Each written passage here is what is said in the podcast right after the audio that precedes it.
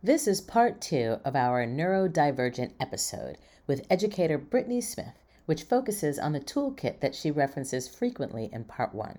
This will likely make more sense if you've listened to part one. So if you haven't, stop now, go back, listen to it, then come back later.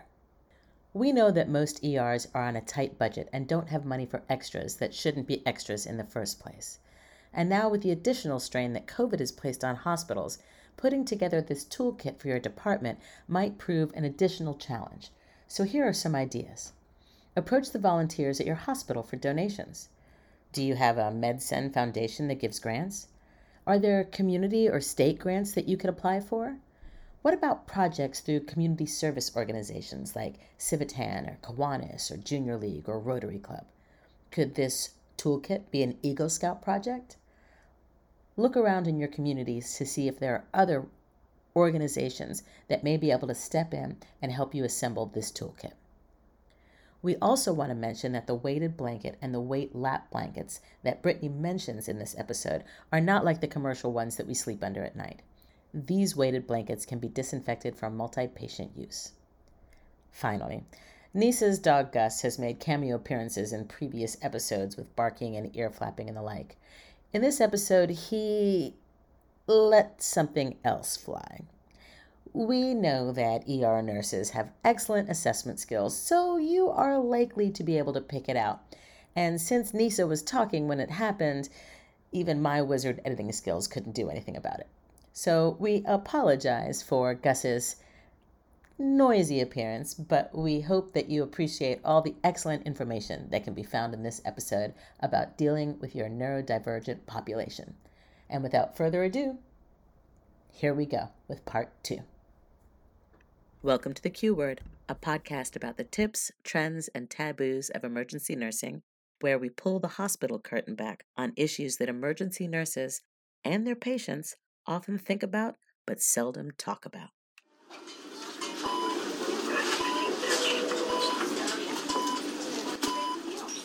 You found the Q Word Podcast. Hello, Brittany. Hello, Nyssa. Welcome back to the second half of this special populations episode. Extra special. so we're covering autism, ADD, ADHD, ODD, and some other um, psychiatric diagnoses that are a little more rare, like um, pediatric schizophrenia and pediatric bipolar. And we have with us Brittany Smith, who is a, a special needs teacher and is an expert on teaching children with these diagnoses. And if you haven't checked out the first half of this um, two part series, you probably want to stop now and Mhm. check it out. No spoilers. Um, right. So we're going to go into the toolkit that Brittany has created and is willing to share with all of our listeners. It is a beautiful, beautiful toolkit. Some of them are actual items and some of them are ideas and tricks that you can use. In her case, in teaching these students, in our case, as nurses or emergency providers, it would be in treating these patients. Uh, if they were to come into your ambulance or into your ER, your trauma bay, your um, resuscitation room. And we will, of course, post a link to uh, this document in the show notes. Go to our website so you can check it out, along with some other information. and she and she's made it super easy there are links to youtube videos the youtube videos are awesome because they actually take you through a two or three minute experience as if you were an autistic person like going to a coffee shop and having a cup of coffee as if you were an autistic person or walking down the street as if you were a person with autism i found those very fascinating and helpful to be more empathetic um, and uh, there's also a link to an Amazon wish list where if you actually have a beautiful budget in your ED and you just want to click, click, click and buy all of these things and make your toolkit, it's all right there. And for those of us that are visually stimulated, there are a lot of pictures, Yes. which also makes it a great tool, as we discussed in episode one, for just any pediatric patient. Uh, so, whether your patient is special or um, special needs or not, uh, this is a good uh, toolkit that you can use for any patient, maybe even anybody under trauma. Because who doesn't like looking at pictures, and doesn't and doesn't it make it easier when you don't have to talk and can point? So let's go ahead and dive into this. Um, I'm fascinated by it, and I love this document. So yeah, Brittany, we've said a lot of stuff, but you're the expert. And you created this toolkit. Tell us a little bit about it. Tell us a lot about it. Um, well, first of all, this toolkit, the document itself is actually worded like a social facts story. So, social facts are what you use with a person with autism to help communicate something. Um, usually, it can be teaching a skill, it can be teaching a coping skill, it can even be, you know, hi, my name is, and I'm here to I'm here to help you. I have found that something that you always remember when you go to the doctor is you, you they give you the chart of how much pain you're in. I never look at the numbers, I always look at the faces. So that's how a person with autism is. Every, that's all that they would notice is what do the faces look like. The biggest thing I want to encourage you to do is please check out the videos of what it is like to be a person with autism and as close as you can get to empathizing.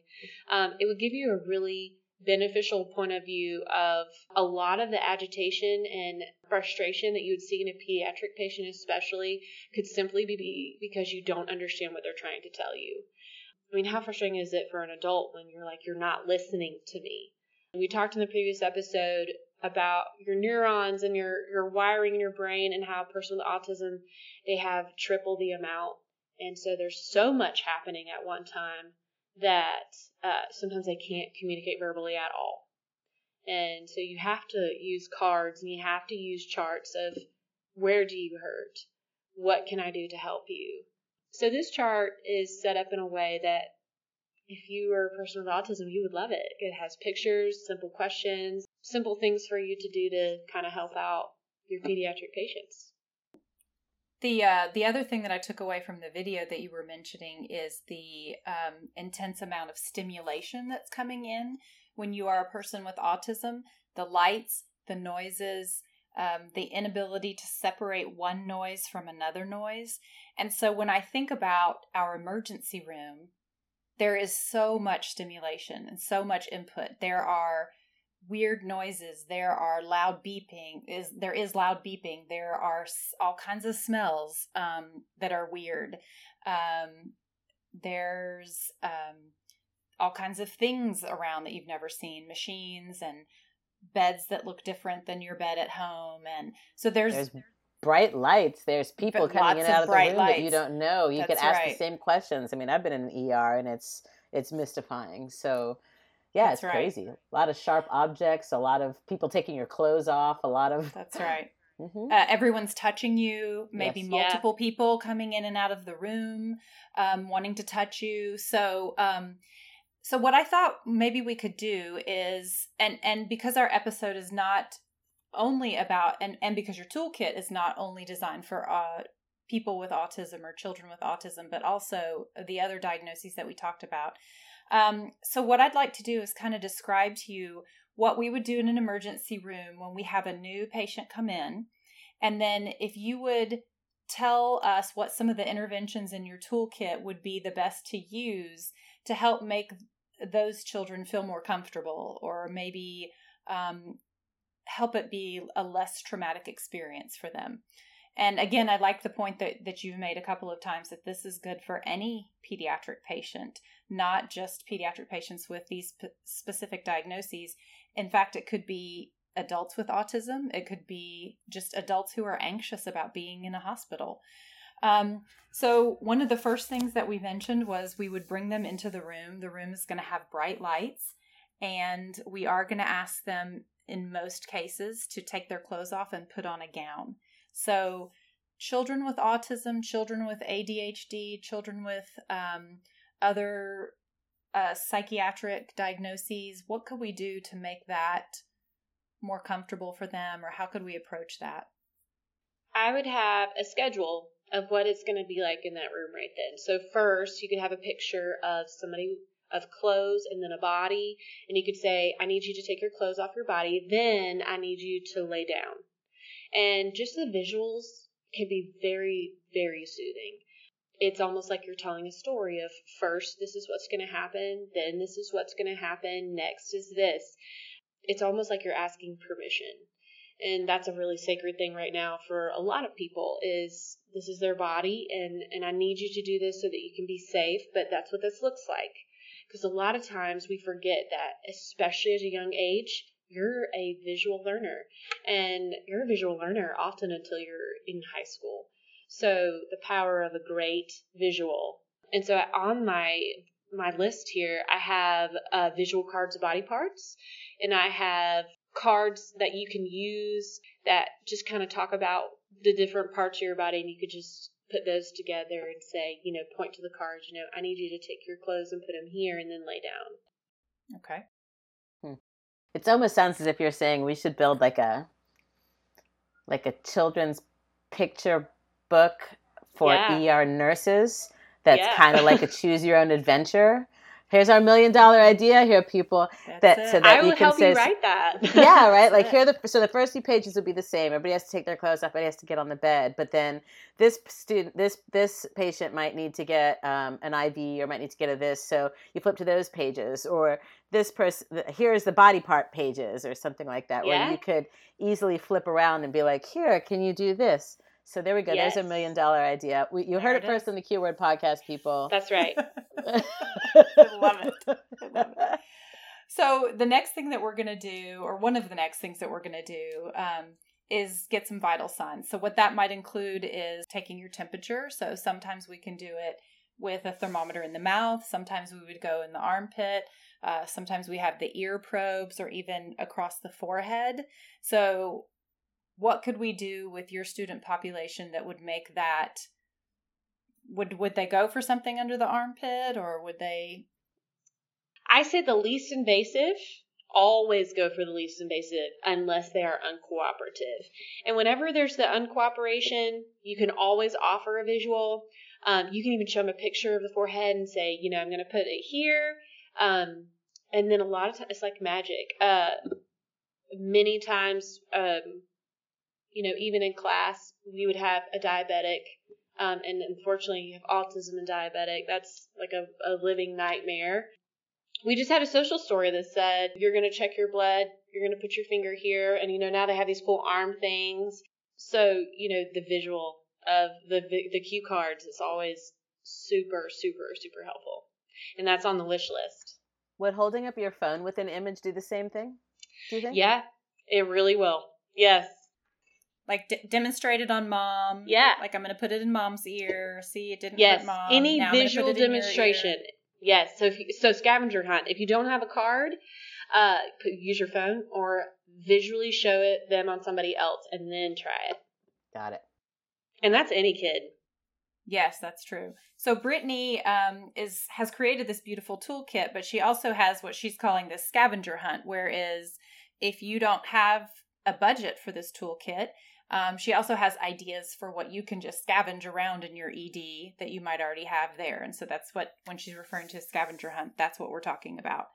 Okay, so uh, one of the next things we would do is uh, blood pressure, and we're gonna, you know, put the blood pressure cuff on the arm. It is uncomfortable. It's gonna squeeze really tight, really tightly, really tight, really tightly, um, Tightly. tightly. Thank you. Um, so some of the things that we'll say, like to little kids, is I'm gonna, like, I'm gonna see how big your muscle is, or I'm gonna give your arm a hug. We'll say that like to preschool age kids sometimes to get them to kind of cooperate or whatever. Um, what how would you what what do you think about your student population Um, if you're a person with autism, you might actually love it. Uh, deep pressure is actually a huge comfort. Um, what you can always do though is other if you don't have like the visual for it, you can just squeeze their hand to model how tight it's going to be, and then say this is going to just be on your arm like this. So something like that, like a modeling of it. Uh, but I'll be honest, usually they'll absolutely love it. oh that's interesting I They'll be like, thought about yeah. Just keep it on them then. Maybe Just it'll keep it keep- on. Yeah, exactly. Just keep it on a cycle. It's true. It's like a little hug. that is right what about the stickers if we're going to do continuous ekg monitoring and we have to put stickers on them and then wires are they going to Ooh, hate that, that the cold, Love the cold little. Those are cold when they go on. well That's and you said they like to pick Uh, yeah, So I would they- say they would pick that off in a heartbeat. Um, I would actually have a social story of this is what's going to happen. Um, you can't, you know, then I would have the big X that says don't do this, this, and this. And one of the things on my toolkit is uh, you should. It's really cool to create a, a nursing book of of you doing it, and you say, you know, this is the picture of this is what it's supposed to look like, and so that means you're not touching it, you're leaving it there. But once you put it put them on, I would say a weighted blanket would be a great secondary great tool to put across it, so that then uh, it kind of negate maybe might balance out the icky sticky feeling of something on their chest uh, out of sight out of mind too maybe In terms of the visual images that you're talking about, is Mhm. there a preference for cartoony images over photographic? um autism speaks is a great resource for uh, getting these images that are probably the most appropriate. You want them to be real life but if you go on on the link that is the wish list um, they're mostly known as asd um, like visual communication. So it'll just show like a stick figure. Usually they're they're kind of binary. I mean there's not a lot to them uh, the less you're putting in into the visual uh, actually the better.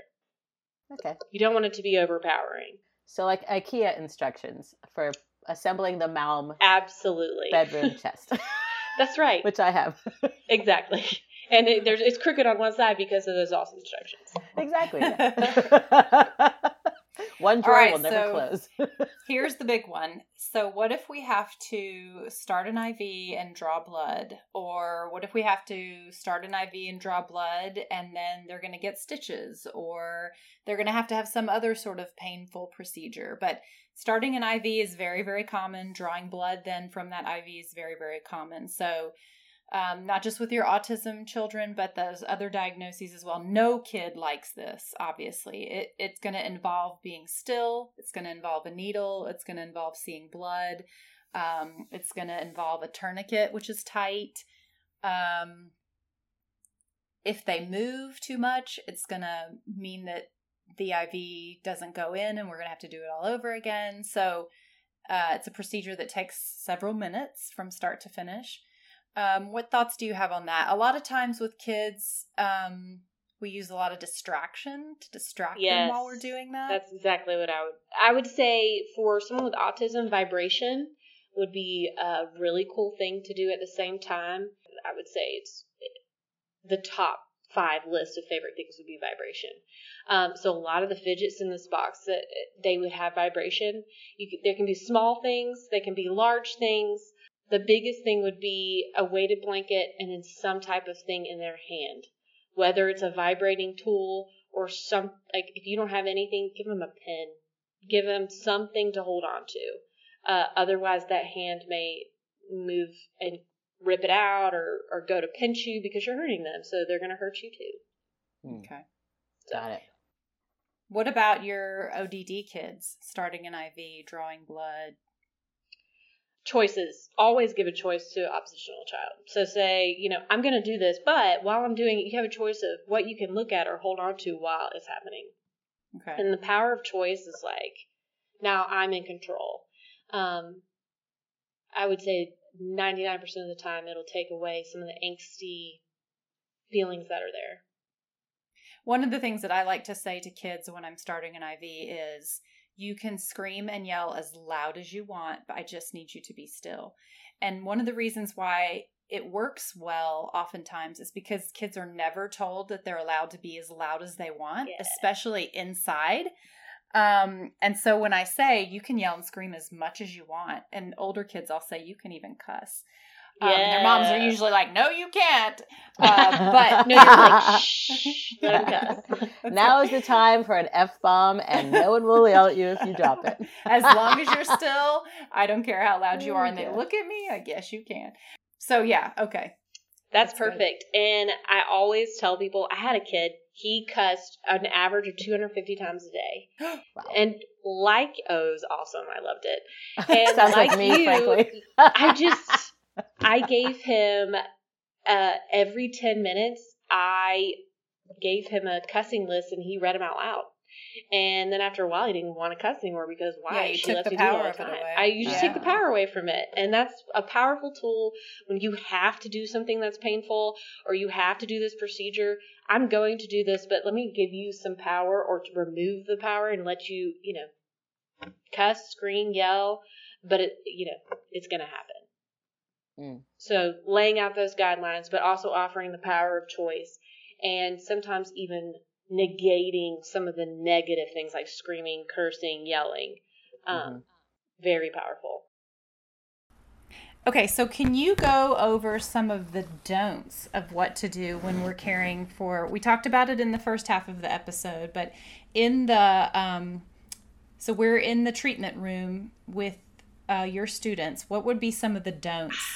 I, know this is probably a difficult one to work around, but repeating questions. I would repeating a question that they don't know the answer to or that you're not understanding their response to can cause a, st- intense stimming episode. I would, if they're not understanding your question, I would say this by the second time you ask it. You just need to go to a different question or totally ask it in a different way. Even as a parent, I get in the awful habit of repeating the same thing, and I'm like, you obviously, what am I doing? You obviously don't understand what I'm asking you, or I'm not understanding you also moving too quickly i would say is is another big thing i know sometimes it's an emergency situation and if you do have to move quickly uh, coming from the arms at the from your sides forward rather than from the chest forward uh, there's something about the visual spatial parts of that that makes a difference as well And you mentioned also about intense eye contact, Yes. particularly in autism spectrum, that it's it's Uh, almost like a rude thing. It where- it is. I I mean that's the closest thing I could use to describe it. But if you were if you watch the videos that are linked at the bottom of the document, you kind of get an idea of how uh, intense eye contact is like a nonverbal form of communication. Well, you're asking someone who already is struggling to pick up the normal form of communication to pick up your nonverbal cueing and it, it can create a lot of frustration. It can it can kind of cause some anxiety to increase. So I usually look at the sides of the eyes, the tip of the nose, or the forehead. Okay. So you're still looking them in the So- face, which is respectful. You are, but you're just yeah, not you're like just- locking eyes and You're just not locking eyes Right. because they're like, "Are you trying to say something to me?" Because I'm genuinely not putting getting what you're putting out. right. Well, there are other cultures that re- respond very uh, um, adversely to the American impulse to look you in the eye and to smile a lot. I've heard about that. Uh, that that you can go into other countries and we Americans like blithely smile that everybody that walks by and people are like, why are they showing me their teeth? What is that all about? Because in other cultures it's a bit aggressive um, or unfamiliar. Yes. So you know, if, if that is a cultural thing already, I, I I can imagine how confusing it would be for a child whose sensory perception is already um, overloaded. Yes, absolutely. And I think this these other two points that you make are probably true of every child. Um, but if they come in with a comfort object of some kind that they bring in from home, make sure that they get to keep that as much as possible, if possible. Yes. Um, and then uh, I noticed that you say in your toolkit to try to get kind of instead of stand over them to Yeah. like and that's true of any kid we should always sort of try to get down to eye level with them so you don't they don't feel like you're like lording Right, over right, them right. try to get down to their level Absolutely. And then just remember when you're down at that level, especially with a person with autism, um, or even, you know, some of your uh, lower functioning friends, they might consider your close proximity and the eye contact, like we were saying, to be aggressive. So they might lash out unintentionally, just like, what are you doing? Like a shove or a pinch. Um, occasionally you'll get a bite. And then another don't is, is I would be really careful about handing them something that uh, can be put in their mouth and choked on. Um, so you know, sometimes if you are doing a go-to, like here, hold this, or this will make you feel better, always be careful about um, the oral fixation that you can often see. so the distraction items and the fidget items that you encourage them to have in their hands should be too big for them to Put in their I mouth. mean, maybe they can put it in their mouth, but it's Yeah. not going to be something they can choke on. And Okay. some of the things are small. I would say just know your patient. Just like I know the student, and it is harder because it's on a quicker basis.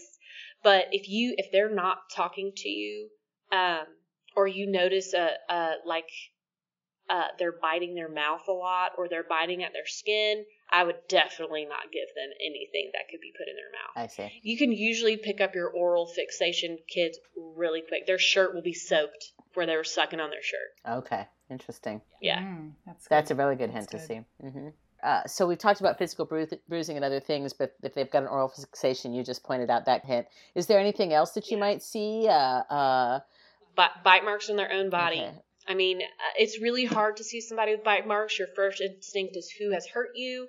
Are you being abused? Like, ah, um, bite marks on their body could be them. I had a girl, she used to suck her skin and have awful purple bruises all over her body. I mean, it looked like she was just being abused. I mean, genuinely being abused. And it was, it was her. It was her coping and it was something we really, really worked on. And by the end, uh, we actually got her to stop doing that, which was awesome. Wow, that's But good. initially, yeah, initially, I mean, she was head to toe purple, thick bruising. Wow, that's amazing. Um, so I- yeah, if you get a patient that's covered in them, I definitely would call a social service worker. But I would also keep a really close eye on eh, how often they might uh, put something in their mouth, and that might be an indicator that's actually them that's doing it. That's good to know. You mentioned in the last episode that um, often children with some of the diagnoses um, that we have talked about will have a, a sort of a special interest. Like you mentioned, Titanic. I, I had a friend whose special interest was maps, anything map related. Uh, he loved it. So, would that be something that we could focus on and talk about and encourage Yeah. them to? And that would be soothing to them. We could Absolutely bring bring that up. Um, the power of a of a good conversation can go a long way, especially if you're a high functioning person with autism or one of the other disabilities we've discussed. Definitely bring up special interests. I would say it's actually a special needs flag is the special interest. So you can you can definitely start that conversation by saying, "Hey, I really like this. Uh, do you like that? Or do you have something that you're interested in?" Sadly your nonverbal friends it's really hard to kind of pick out their special interests without some type of visual cueing. So that's why on my list there's actually a, a book that talks about different things that they might be interested in. So maybe they could look at it while you're doing stuff.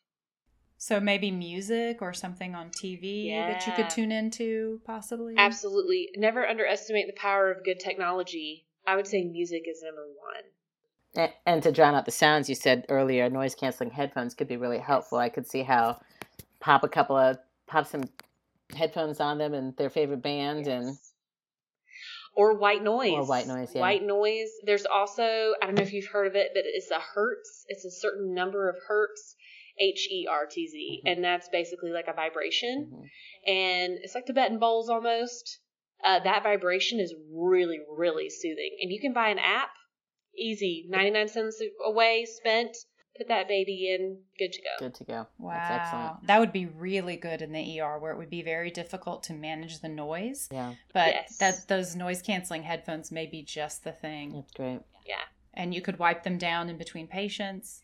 I Yes, we have to wipe them down now. Yeah, I mean, sure. I still use my stuff, but the first day of school, we spent a good hour talking about cleaning them with our sanitation wipes that smell like sh- tequila. That's right. That's right. I'm That's like, high I'm alcohol getting drunk from these wipes. So, Brittany, That's are there any closing thoughts? Any last things that we didn't that we didn't touch upon? Any closing thoughts, advice you would give to to nurses in the ER, and uh, or encouragement? Uh, what what parting words would you like to give to our our listeners about um, how best to deal with special populations, not only for the patient, uh, but for them for the for the nurses themselves? Uh, the two things. The first is you probably are doing a lot of things right. You just don't know that you're doing it right. And so I often commend the hard work that you do to cover all these bases that you have to do while also triaging and stabilizing patients. I mean, that's, that's pretty amazing. And the second thing is, we are never too old to learn something new.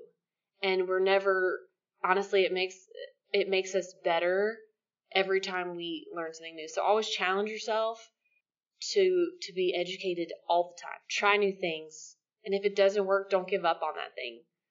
But be willing to give new things a shot. we can get really stuck in our ways sometimes, especially when day in and day out, you know, repetitive things. Mm-hmm. And So, and in this yeah. industry specifically with our nurses, um, it's it's this this is the difference between life and death, and this is the difference between making a patient have a, a better experience surviving a trauma when they have to go into the ER. Um, and I, I know that all the nurses I've spoken to and I've met through this podcast are their main primary only focus is the well-being and care of their patients. Um, and this uh, episode, these two episodes, I hope will provide them with more information for how to do that even more effectively for a very special population that is very, very difficult to manage. Um, we really, really appreciate your coming. Nyssa, did you have any last questions? I just Yeah, I I just a few comments. I Britanny, I thank you for what you're doing and for all this information that you've put together and that you're willing to share with our listeners. I have learned so many things Me that I can't wait to implement into my practice. And I love what you have at the end of your toolkit where it says that they are different but not less. right. I love it. I love it. That's perfect. Thank you so much, Britanny. We really appreciate your Thank spending the y'all. time with us today. This is excellent. Thank you. Great. All right. Well, uh, talk to you soon. Uh, thanks, listeners, for listening, and we will have a new episode for you shortly. Bye. Bye. The anal probe is no longer used, right? I'm not being rude here, but I remember being a little girl and my mother always took my temperature using an anal thermometer. And I remember even as a little kid thinking that was torture. And I Uh, knew that my, yeah. my, my friends, like, they were like, oh, but they just, my mom puts it in my mouth. Okay, like, so "Really? it's rectal, first the of same all. one as she Second of all, once you're past, I don't know, old enough to hold it in your mouth, that's for babies and unresponsive people. I still remember this. Okay. wow. So Oh, clearly, my parents were using the rectal thermometer way, way late. Like Hashtag No, me I'm too. I must have been like. I was about to say, you need to talk to your mom. You need exactly. What was all that? Okay. Anyway, sorry, sorry, sorry. Back on topic.